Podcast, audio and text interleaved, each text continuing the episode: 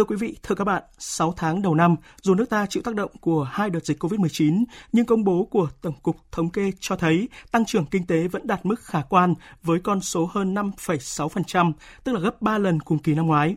Một kết quả thật đáng mừng. Nhưng cũng còn đó nhiều nỗi lo bởi ảnh hưởng của dịch bệnh còn ngấm sâu, hiện chưa đo đếm hết.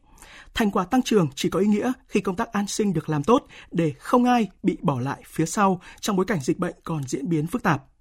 Bình luận của biên tập viên Ngọc Diệu qua giọng đọc của phát thanh viên Kim Phượng. Mời quý vị và các bạn cùng nghe. Theo đánh giá mới đây của Bộ Y tế, thành phố Hồ Chí Minh và Bình Dương cùng các trung tâm kinh tế trọng điểm ở phía Nam có nguy cơ lây nhiễm dịch COVID-19 vào các khu công nghiệp là rất lớn. Nguy cơ mất hàng nghìn tỷ đồng như Bắc Giang trong đợt đóng cửa các khu công nghiệp vừa rồi là hiện hữu nếu dịch bệnh không được kiểm soát hiệu quả. Những đầu tàu, trung tâm phát triển bị tác động do dịch sẽ có những hệ lụy rất lớn trong phát triển kinh tế và an sinh xã hội. Và khi dịch bệnh lan rộng trên cả nước, một phần khó thống kê ảnh hưởng thiệt hại chính là khu vực kinh tế phi chính thức. Đây là khu vực có lực lượng lao động chiếm tới gần 60% tổng số lao động ở trong nước. Những ngành có tỷ lệ lao động phi chính thức cao nhất là làm thuê trong các hộ gia đình, xây dựng, dịch vụ lưu trú, ăn uống và các hoạt động dịch vụ khác.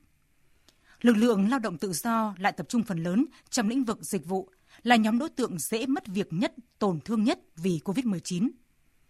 Theo nghiên cứu của Tổng cục Thống kê, tỷ lệ đóng góp của khu vực kinh tế phi chính thức đã được quan sát trong chỉ tiêu GDP cả nước, ước tính khoảng từ 15 đến 20% trong bối cảnh bình thường.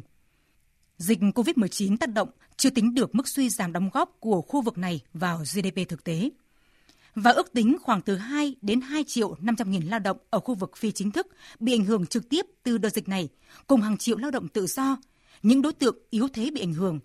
Một gói hỗ trợ đang được chính phủ ra Bộ Lao động Thương binh và Xã hội thiết kế sớm ban hành để phần nào giúp người dân doanh nghiệp bị ảnh hưởng nặng nhất vượt qua khó khăn.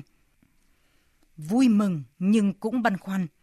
Đó là tâm trạng của nhiều người dân và chủ doanh nghiệp khi biết đến gói hỗ trợ lần hai này – bởi nhắc lại gói hỗ trợ năm ngoái, được đánh giá là gói hỗ trợ lớn nhất từ trước đến nay.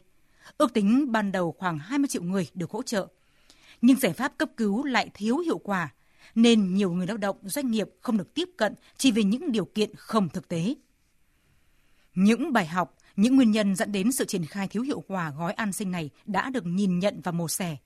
Để giảm độ trễ chính sách, khắc phục những hạn chế từ việc triển khai gói hỗ trợ lần một, Giải pháp không mới, đó là cần quyết tâm vào cuộc của cả hệ thống chính trị, từ các bộ ngành liên quan, chính quyền địa phương, từ các đoàn thể xã hội.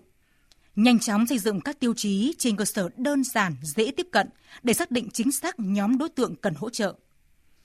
Gói hỗ trợ an sinh cần phải được triển khai kịp thời, đúng đối tượng, như tinh thần chỉ đạo của Thủ tướng Chính phủ, cùng sự chung tay của cộng đồng để không ai bị bỏ lại phía sau. Cùng nhau vượt qua dịch bệnh, giữ vững ổn định xã hội hoàn thành mục tiêu kép. Có như vậy, kết quả tăng trưởng kinh tế đẹp khả quan như 6 tháng đầu năm nay mới trở nên ý nghĩa.